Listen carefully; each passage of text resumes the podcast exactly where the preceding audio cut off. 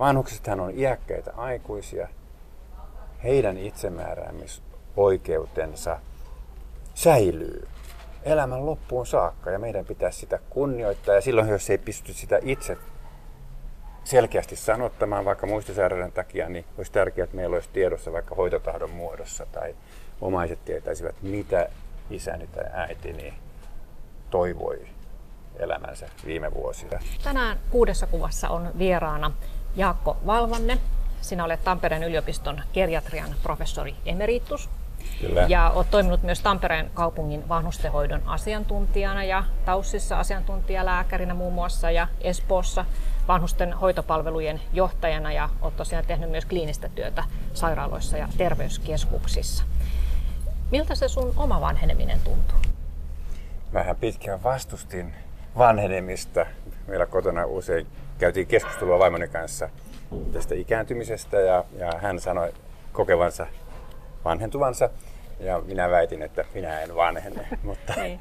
mutta tuota, sitten kun täytin 60 vuotta ja alkoi tulla erilaisia kremppoja, tasapainon vaikeutta, kaularanka rapistui, polven nivelkierukka rapistui, niin ei tässä ole auttanut muu kuin myöntää, että tätä se on. Että siihen kuuluu tällaiset muutokset elimistössä ja hidastuminenhan on tietysti semmoinen asia, että, että tuota, sen huomaa, että liikkeelle lähdöt on vaikeita. Mutta sitten nämä oli nyt niitä negatiivisia puolia. Sittenhän tähän kuuluu paljon hyvää. Et Et sit- se ei ole pelkkää luopumista. se ei ole luopumista, se on elämän täyttymistä tämä vanheneminen. Kari Mäkinen, arkkipiispa, kerran geriatripäivillä sanoi näin ja se on jäänyt ikuisesti mieliin ja se on vaikuttanut siihen, miten itse myöskin ajattelen, että elämä täyttyy eikä tyhjene se lasi. Mitä kaikkea siihen täyttymiseen kuuluu sitten? Siihen kuuluu tietysti oma kehitys ja oma kypsyminen. Ja sitten kun on voinut elää saman rakkaan ihmisen kanssa nyt kohta 50 vuotta, niin on yhä enemmän niitä yhteisiä kokemuksia. Ja sitten kun on saanut lapsia ja vielä kun on tullut lapsenlapsia, niin on nähnyt jotain sellaista, joka, joka kuvastaa tai heijastaa omaa itseään ja on siitä uutta tulevaa. Et sehän on niitä hienoimpia asioita, mitä, mitä elämässä voi kokea. No otetaan sitten Jaakko Valvanne sun elämästäsi ensimmäinen valokuva, jonka olet valinnut tähän merkityksellisten kuvien joukkoon. Ja tässä sä oot noin nelivuotiaana. Sä synnyit vuonna 50 helsinkiläisvanhemmille. Ja teidän koti oli Lauttasaaressa, mutta tässä kuvassa sä te ette ilmeisesti ole Lauttasaaressa. Istut siinä siskosi kanssa puutalon portailla ja, ja siellä taustalla näkyy isovanhemmat. Missä tämä on otettu tämä kuva? Tämä on otettu Luhangassa Lempään kylän Lempään tilalla, jossa vaarini, joka tuolla taustalla näkyy, on syntynyt ja jonka hän sitten korjautti ja rakennutti meille tämmöiseksi suvun yhdessäolon paikaksi. Vietin paljon aikaani äidinäitini kanssa, mumman.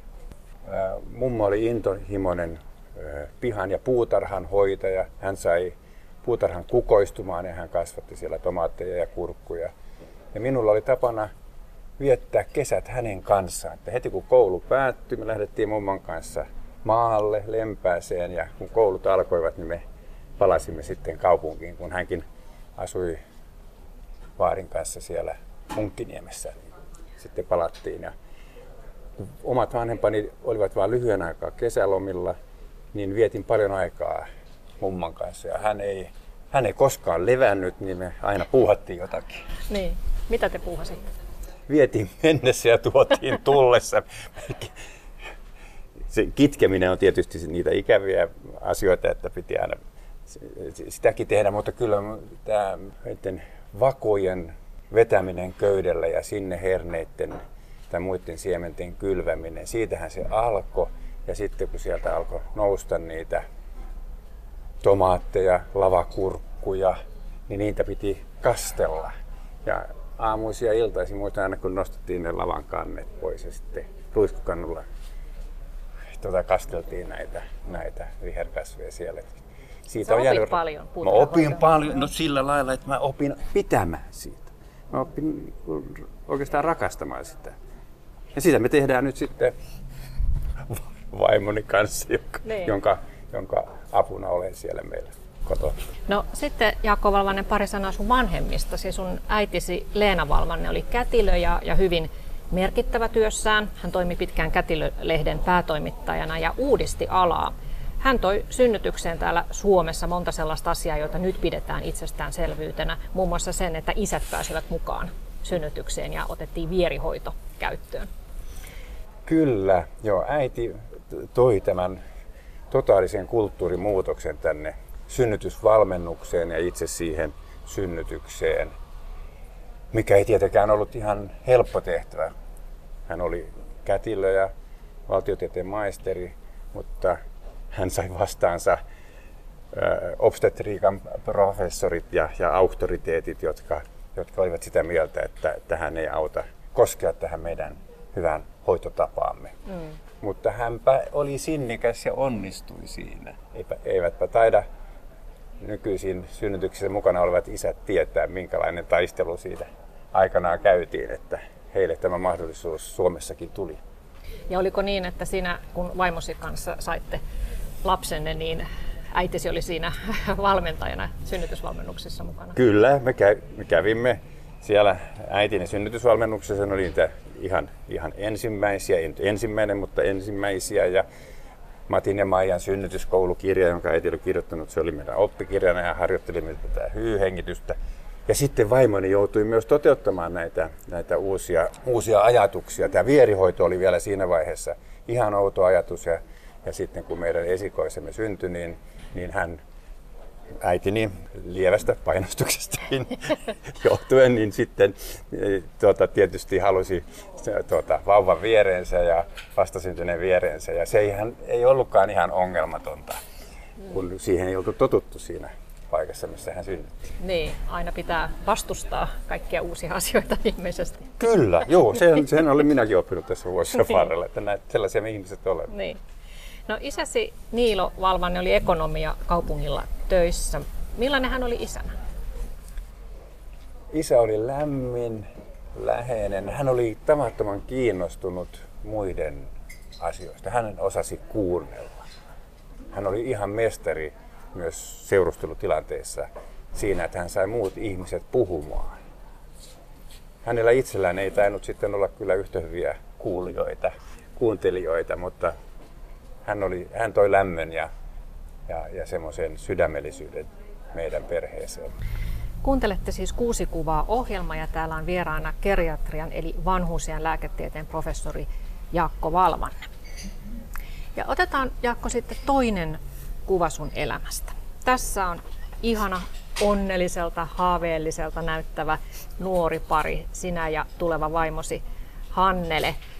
Ja te katsotte siinä, päät ovat yhdessä nojautuneet toisin, toisinne ja katsotte siinä ilmeisesti tulevaisuuteen yhteistuumin. Ja tämä kuva on otettu sun ylioppilasvuodelta 69.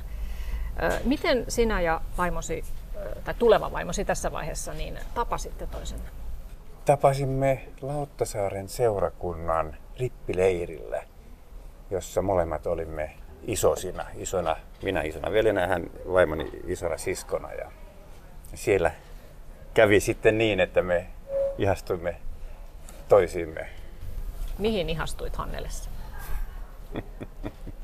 Hänelle on ihastuttava ihminen, ihastuttava nainen, henkevä, huumorintajuinen, fiksu, vallottava ja kaunis. Hmm, mitäpä muuta voisi toivoa?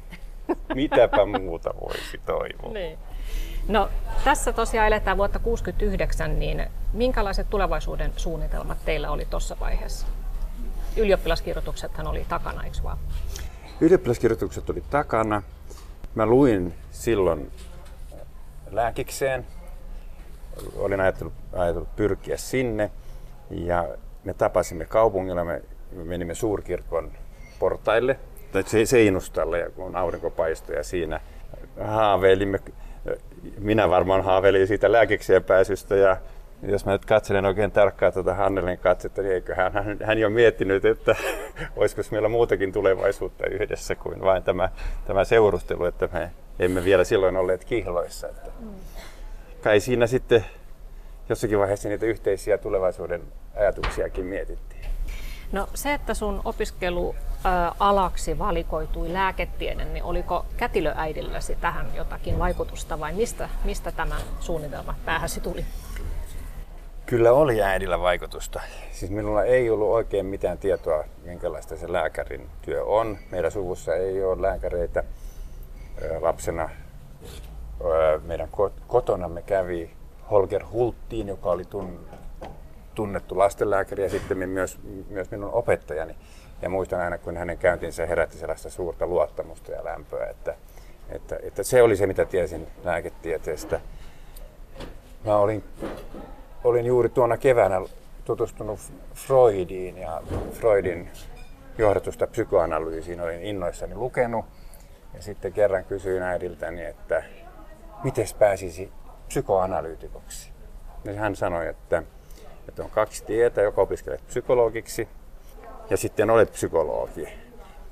Ja sitten voit ryhtyä terapeutiksi tai sitten opiskelet lääkäriksi ja sitten valitset psykiatrian ja sitä kautta sinusta voi tulla psykoanalyytikko. Ja sitten hän vielä totesi siihen, että, että lääkärinä sinulla on enemmän ma- vaihtoehtoja ja mahdollisuuksia kuin psykologina. Ja tämä puheenvuoro vaikutti kovasti siihen, että lähdit sitten lääketieteelliseen. Kyllä, Mutta miten se sitten se kiinnostus psykiatriaa kohtaan niin vaihtuikin geriatriaksi?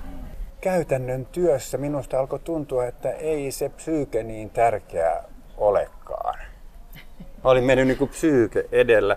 Mä en ollut koulussa lukenut psykologiaa, että ei, psykologian opintoja mulle ei ollut, mutta, mutta, mutta jotenkin se kiinnostus sitten sitä psykiatriaa kohtaan hälveni ja, ja, ja, ja, ja innostuin kovasti, kun muutimme Suolahteen, jossa suoritin terveyskeskuslääkäripalvelua ajattelin, että se on pakollinen vuosi siellä, mutta huomasin, että se vasta mielenkiintoista olikin tämä kaiken ikäisten ihmisten hoitaminen ja, ja, ja kohtaaminen. Sehän on paljon myös juuri sitä vuorovaikutusta.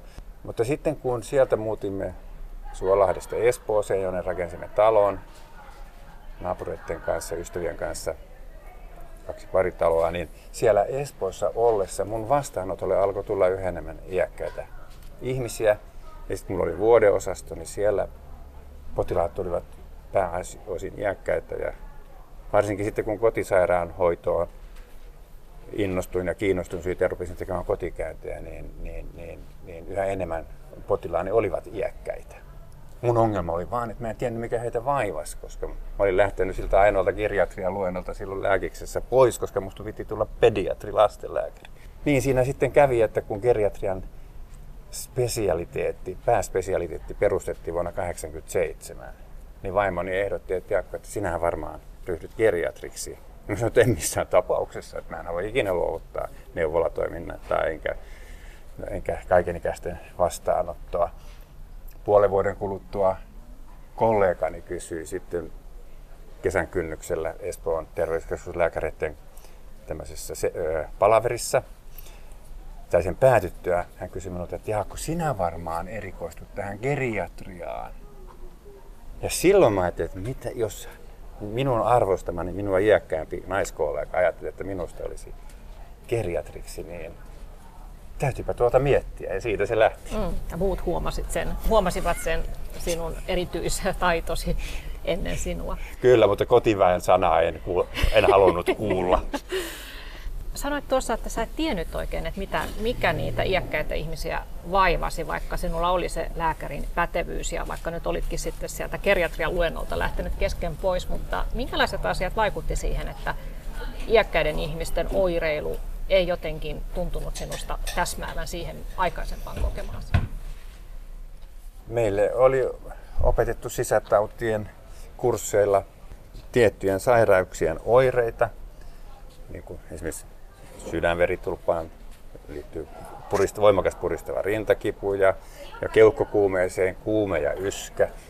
Ja sitten kun näitä iäkkäitä kohtasin, niin, niin, niin heiltä tuntui puuttuvan nämä tyypilliset oireet. Heillä oli hyvin epämääräisiä oireita, huimausta, kaatuilua, vuoteeseen jääntiä, virtsan karkailua, sekavuutta. Niin en ymmärtänyt, että mistä se johtuu. Ja vasta sitten, kun perehdyin geriatriaan, niin tajusin, että, että, että iäkkäillä on kyllä ihan samoja sairauksia kuin keski-ikäisilläkin aikuisilla, mutta ne hyvin usein ilmenee epätyypillisesti, eri tavoin. Joskus oireet saattaa puuttua. Usein on monia sairauksia yhtä aikaa, joka muuttaa sitä oirekuvaa. Että pitää osata etsiä niitä vakavia sairauksia epätyypillisten, ehkä vähäpätöisiltäkin tuntuvien oireiden takaa. Se vaatii myös sellaista kokemusta, niin hoidetaanko iäkkäitä ihmisiä sitten helposti väärin, jos ei huomata näitä, näitä yhteyksiä? Pahoin pelkään, että edelleenkin jää iäkkäiden potilaiden piilossa olevat, jäävuoren huipun alla olevat tavalliset oireyhtymät ja sairaudet huomaamatta, koska se, niiden havaitseminen edellyttää, että niitä oikein kertakaikkisesti etsii. Test, etsimällä etsii, testaamalla testaa. Ja jos etsii, niin löytää. Mutta mm. jos ei etsi, niin ei niitä löydä. Ja monet näistä siellä piilossa olevista eh, sairauksista, huomaamatta jääneistä sairauksista on sellaisia, että jos niihin puututaan, niin tämän ihmisen vointi kohenee huomattavasti. Hänen elämänlaatuisen paranee ja siihenhän meidän pitäisi pyrkiä. En ole ihan vakuuttunut, että me vielä teemme Suomessa kaiken mahdollisen iäkkäiden sairauksien ja oireyhtymien selvittämiseksi. No, geriatrian emeritusprofessori Jaakko Valvanen, niin tässähän on viime aikoina ollut esillä julkisuudessa aika karmaiseviakin esimerkkejä siitä, mitä vanhusten hoitolaitoksissa tapahtuu ja millaisia epäkohtia siellä on, niin tuota, oletko itse todistanut lääkärinä huonoa hoitoa? Olen, olen, olen todistanut ja, ja nähnyt itse asiassa on niin, että, että olen itsekin hoitanut huonosti ja kaltoin kohdellut iäkkäitä. Että, että olen sitä mieltä, että me kaikki terveydenhuollossa, sosiaalihuollossa toimivat teemme virheitä ja, ja, ja, ja saatamme kaltoin kohdella esimerkiksi välinpitämättömyydellä ja sillä, että me selvitä, tutki hyvin, määräämme lääkkeitä, jotka eivät auta, vaan haittaavat. Että sitä tapahtuu kaikkien toimesta, mutta mutta sitten se kirjo on niin valtava, että, että, että sitä, sitä todella ää, törkeää kohtelua ja käytöstä ja todella huonoa hoitoa. Sitä on tietysti hyvin vähän, onneksi vähän, mutta sitä on siinä vaihtelussa. Vaihteluskaala on niin suuri. Sehän on ehkä meidän niiden sosiaali- ja terveydenhuollon suurimpia ongelmia, että meillä tämä vaihtelu on liian suurta. Me, me hyväksymme myös keskinkertaisen ja jopa sen huonon. Mm. Sen sijaan, että pyrkisimme siihen, että kaikki mitä teemme olisi hyvää. No nythän vanhustenhoidossa painotetaan kotihoitoa laitoshoidon sijaan, niin mitä mieltä saat tästä trendistä? Erinomainen trendi. Mä oon intohimoinen kotihoidon puolesta. Kun mä olin siellä kotisoiraanhoidon lääkärinä Espoossa ja tein paljon kotikäyntiä, niin se minun käsitykseni siitä, mikä missä meidän pitäisi onnistua entistä paremmin, oli, oli juuri se, että tuettaisiin ihmisten elämää siellä kotona. Ja, ja itse ajattelen, että olen geriatrina epäonnistunut, jos iäkäs ihminen joutuukin siirtymään pitkäaikaishoitoon. Tietysti monen ikäihmisen kohdalla se on he, heidän toiveensa ja hänen toiveensa, mutta jos meillä olisi paremmat, laadukkaammat kotihoidon ja kotihoitoa tukevat palvelut ja sinne saataisiin herkästi ja hyvin lääkäriapua, niin me voitaisiin tukea ikäihmisiä asumaan kotona paljon paljon pitempään kuin mitä nykyään tapahtuu. Puhumme siis geriatri Jaakko Valvanteen merkityksellisistä valokuvista ja teemme tätä haastattelua muuten Jyväskylän kaupungin kirjastossa, joten täällä saattaa taustalla kuulua vähän kahinaa ja kohinaa ja ääniä. Mennäänpä sitten valokuvaan kolme. Tässä on menossa vuosi 2006. Sä oot silloin ollut Espoon vanhuspalveluiden johtajana ja, ja siinä kuvassa on iso ryhmä iäkkäitä ihmisiä. poseeraatte niin, ryhmäkuvassa, olette Espoon kulttuurikeskuksen edessä, niin minkälaisesta tapahtumasta siinä on kysymys? Ja sinäkin olet siellä kuvassa kyllä. Kyllä, koska tämä on minun kameralla otettu itse laukaisijalla Joo. laukaistu kuva. Ja, ja miksi tämä on minulle tärkeää on se, että, että täm, olin juuri tässä vaiheessa, kun tätä kuvaa otettiin, olimme laatimassa uutta ikääntymispoliittista ohjelmaa Espooseen. Silloin asiantuntijoiden kanssa, joita tässäkin näkyy, niin, niin totesimme, että emmehän me tiedä, mitä espoolaiset seniorit toivovat, ellei me heitä kuuntele ja kuule heitä.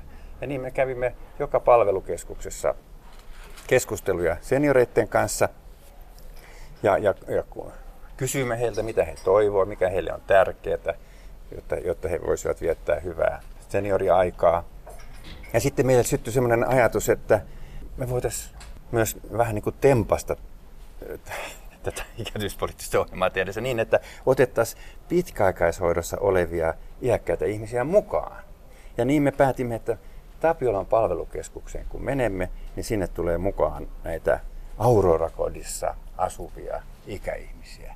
Ja saimme siellä hoitajat innostumaan asiasta niin, että päätimme sitten kokoontua kulttuurikeskuksen eteen. Ja tämä on siitä meidän kokoontumisestamme tämä kuva. No tosiaan kun te kyselitte iäkkäiltä ihmisiltä, että mitä he itse haluavat siltä hoidoltaan, niin minkälaisia vastauksia saitte? Eh, iäkkäille on tärkeää, että he voivat luottaa siihen, että he saavat apua silloin, kun he tarvitsevat.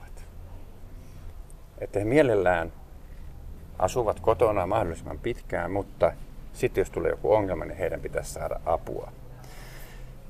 Ja sitten eh, kun kysymme mm, esimerkiksi Espoon keskuksessa olevalta iäkkäältä entiseltä suutarilta, jolta toinen alaraja amputoitu, hän oli pyörätuolin varassa ja hän asui siinä palvelu, keskuksen palvelutalossa. Niin kysymään, että mitä hänelle on tärkeää. Hän sanoi, että minulle on tärkeää, että pääsen joka päivä ulos ja se edellyttää, että tämän palvelukeskuksen ovet avautuvat niin, että voin siirtyä sinne ulos tämän pyörätuolini kanssa ja että se piha on hiekotettu silloin, kun siellä on jäätä, että mä voin turvallisesti liikkua tämän pyörätuolini kanssa. Ja tämmöstä, ei, ei kovin iso pyyntö sinänsä. Ei, ei, ei, kukaan ei koskaan pyytänyt kuuta taivaalta. Ne oli ihan tämmöisiä käytännöllisiä pieniä asioita, eikä ne ollut taloudellisesti isoja asioita. Mm. Mutta sellaisia asioita, jotka mahdollistavat sen itsemääräämisoikeuden säilymisen. Se on, se, se on niin tärkeä asia kaiken ikäisille ihmisille. Ja vanhuksethan on iäkkäitä aikuisia. Heidän itsemääräämisoikeutensa säilyy elämän loppuun saakka ja meidän pitäisi sitä kunnioittaa. Ja silloin, jos ei pysty sitä itse selkeästi sanottamaan vaikka muistisairauden takia, niin olisi tärkeää, että meillä olisi tiedossa vaikka hoitotahdon muodossa tai omaiset tietäisivät, mitä isäni tai äitini toivoi elämänsä viime vuosilta jotta se elämä olisi sitten siellä pitkäaikaishoidossakin niin mahdollisimman oman näköistä. Mm. Että näistä asioista pitäisi puhua ajoissa omaisten läheisten kanssa. Nimenomaan, niistä pitäisi puhua. Se on tärkeämpää kuin vielä sen niiden kirjaaminen hoitotahdoksi. On se, että puhuu läheisten kanssa, lasten kanssa. Että he tietävät, mitä, mitä minä ajattelen. Koska sitten kun, kun omaisilta jotain kysytään, niin mehän emme ole kiinnostuneita omaisten omista mielipiteistä. Ei omaiset saa vaikuttaa siihen niin kuin hoitoratkaisuihin. Me, me haluamme kuulla, mitä mieltä tämä ihminen on ollut näistä mm. asioista. Ja sitä me, sitä me etsimme, mm. kun keskustelemme. No, jos mennään vielä takaisin sun henkilökohtaisen elämään, niin näihin vuosiin mahtuu myös sellainen ikävämpi vaihe. Sä oot kertonut aikaisemminkin, että tota, alkoholia kului jossain vaiheessa liikaakin, niin missä vaiheessa sä itse huomasit, että se alkaa olla jo ongelma? Se oli vuosikausia ongelma. Eihän sitä tietenkään halunnut myöntää. Mulla oli tapana päivän päätteeksi ottaa lasillinen tai kaksi tai kolme. Ja kun sitä oli jatkunut pitkään, niin sitten loma-ajat rupesi kulumaan aika kosteissa merkeissä ja kävin niitä alkoholiriippuvaisuuteen liittyviä oireita läpi, että, että, että otanko krapularyyppyä ja, ja onko minua moitittu siitä alkoholin käytöstä. Ja yhä useampi alkoi täyttyä. Ja sitten mulla oli välillä useankin kuukauden ajan niin kuin raitisvaihe, mutta se saattoi kariutua ihan yhteen pieneen kuohuviinilasin puolikkaaseen. Siitä se taas alkoi. Että Miten se alkoholi muutti sun käytöstä? mä kuvittelin saavani tai koin saavani yhteyttä tunteisiin niin silloin niin kuin nousuhumalan aikana, mutta sitten kävi hyvin usein ja yhä useammin niin, että mä muutuin aggressiiviseksi ja vielä kaikista läheisimmälle ihmiselle. Eli vaimoni kohtaan saatoin käyttäytyä raivokkaan aggressiivisesti ja se johti kyllä elämän keskiän kriisiin, elämäni kriisiytymiseen ja parisuhteen kriisiytymiseen. Mutta te selvisitte siitä ja sinä selvisit siitä, niin miten? Se, onkin, se oli pitkä tie. Ihan keskeinen asia oli tietysti se, että, että mä kävin psykoterapiassa. Ensin psykologilla, sitten psykiatrilla. Se oli psykodynaamista terapiaa. Sitten se muuttui psykoanalyysiksi ja kävin siellä liki 15 vuotta. Se on, on varmasti se hyvin tärkeä asia, jolla opin tuntemaan ja tunnistamaan omat tunteeni ja ne pimeät sopukat tuolta mielen periltä niin, niin saivat valoa. Sitten tyttäreni kautta perehdyimme Joogaan, joka on tämmöinen hengellinen joogamuoto ja se oli yksi tärkeä asia. Harrastimme sitä yhdessä vaimon ja tyttäreni kanssa. Luin myös kirjan Havahtuminen, jossa tämä Demellon. Demellon kirjan ja siellä oli se luku, jossa hän kuvaa sitä pappia, joka alkoholisoituneena makasi ojan pohjalla ja siellä havahtui. Kun olin sellaisen lukenut eräänä ulkomaanmatkalla, niin sen kohdan ja cocktail kädessä lukenut altaalla, altaan reunalla, niin seuraavana aamuna mä, minä havahduin. Ja sitten se neljäs asia on se, että vaimoni rakkaus ei loppunut tänä aikana. Se oli tärkeä tekijä siinä. No, jos ajatellaan, että päihderiippuvuuteen usein kuuluu häpeä ja syyllisyys, niin oliko sulla vielä lääkärinä niin kuin ekstra annos sitä häpeää, kun tavallaan olit kuitenkin terveellisen elämän asiantuntija? Kyllä, se on, se oli, sitä oli kerta kaikki se vaikea myöntää itselle, että minulla on alkoholiongelma.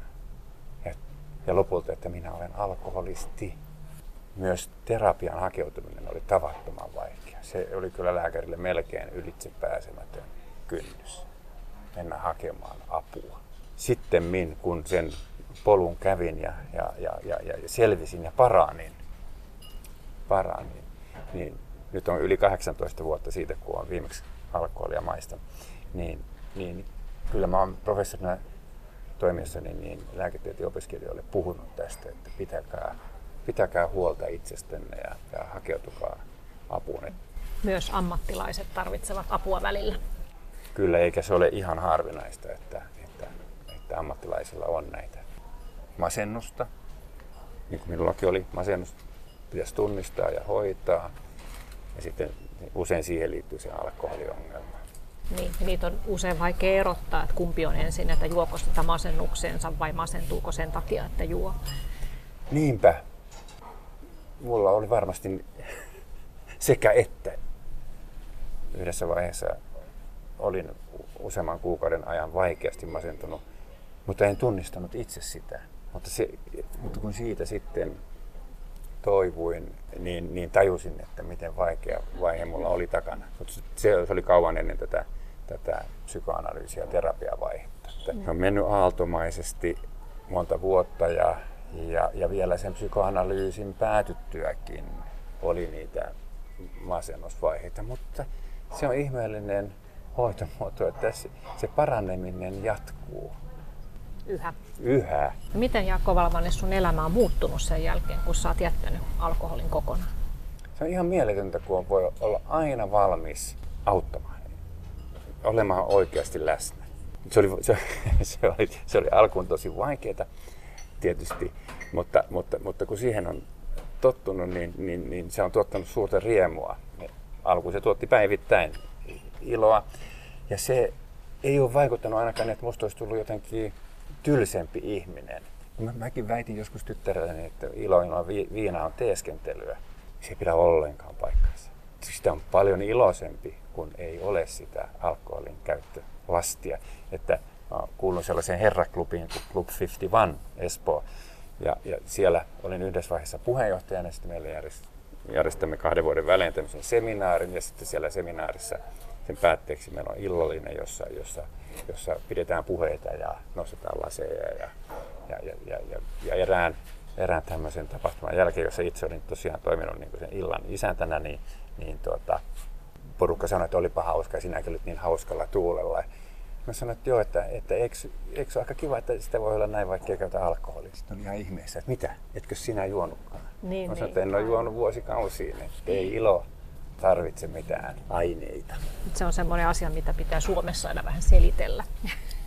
Kyllä, jos kyllä. Ei ole. Joo, nyt niin se on onneksi tullut vähän tavallisemmaksi ja nuorisokin on herännyt tähän, että ei tarvitse päihteitä voidakseen hyvin ja il- ollakseen iloinen, sosiaalinen. Olemme täällä Jyväskylän kaupunginkirjastossa keskustelemassa professori Jaakko Valvanteen merkityksellisistä valokuvista ja näitä valokuviahan voi käydä katsomassa Ylen sivuilla yle.fi kautta kuusi kuvaa. Mennään sitten kuvaan numero neljä. Tässä tuota, sä oot Taussissa. Sut valittiin Tampereen yliopiston geriatrian professoriksi vuonna 2010 ja tässä sä poseeraat akuuttipäivystyksen käytävällä lääketieteen kandiryhmän kanssa. Millaista se oli se yliopistoelämä professorin näkökulmasta? No ihan alkuunhan se kauhistutti, koska en ole koskaan ollut yliopistolla töissä. Enkä mä ollut tehnyt tutkimusta aikoihin, en ollut opettanut päätoimisesti ja, ja, ja kliinistä työtä en ollut tehnyt kymmenen vuoteen, niin sehän kauhistutti. Ja mä olisin toivonut, että olisi ollut joku tämmöinen pikakurssi äkkiä professoriksi kesä, kesäyliopiston ohjelmassa, mutta ei ollut. Ja sinne vaan sitten menin hain muilta geriatrian professoreilta tukea, että, että vähän osvittaa, että miten tässä pitäisi menetellä. Kaikki yliopiston tavat ja, ja, ja, ja koko se opetuksen vuosirytmi oli mulle täysin epäselvää. Mutta mulla oli erittäin hyvä kliininen opettaja Ulla Helin siinä tukenani, joka ohjasti mua ja piti alat maassa. Ja, ja hän suhtautui minun alusta alkaen niin kuin professoriin. Hänen mielestään pitäisi suhtautua ja nimitti mua professoriksi. Niin niin minusta sitten vähitellen tuli professori. Ja, ja, ja, ja sitten mä pidin huolta, että en ollut koskaan kliinisessä opetuksessa ilman jotain kokenutta kollegaa, niin kuin tätäkin kuvaa otettaessa Esa Jämseen, joka nyt tällä hetkellä hoitaa tätä geriatrian professuuria siellä, niin, niin hän oli minun kanssani sitä ryhmää vetämässä ja hän otti tämän kuvan. Ja huomasin, että, että niillä tiedoilla ja taidoilla, mitä mulla oli 45 vuoden vanhustenhoidon myötä kertynyt, niin niistä saattoi ammentaa melkein tilanteeseen kuin tilanteeseen. Ja nämä lääketieteen opiskelijat ottivat minut niin kuin todella hienosti vastaan. He selvästi arvostivat sitä tapaa, millä, millä heidän kanssaan olin. Että ne, ne, se kliininen osaamattomuus ja tietämättömyys ei häirinnytkään sitä, sitä, sitä opetusta ja niitä tilanteita. Mm.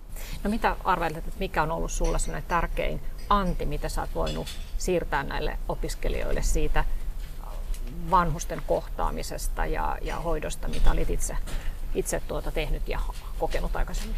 Kyllä se varmasti oli se, ne, ne perusajatukset, että vanhus on iäkäs aikuinen, joka, joka päättää omasta elämästä, jota meidän pitää kuulla ja kuunnella, jos me halutaan tietää, mitä hän. Meidän täytyy tutkia hänet hyvin, etsiä niitä piilossa olevia oireyhtymiä, Niitä on keskimäärin kuusi tutkimusten mukaan akutisti sairastuneella iäkkäällä.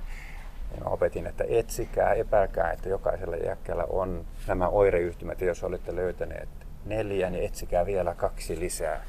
Uskon, että, että tämä ajattelutapa on, on tarttunut ja, ja he, on, he, he, he ymmärsivät sen, että mitä ajan takaa. Ja rupesinkin saamaan viimeisinä vuosina myönteistä palautetta tästä opetuksesta sieltä, muun muassa sieltä päivystyksestä, päivystyksestä ja muualta, minne näitä, näitä nuoria kollegoja sitten meni esimerkiksi kesätöihin.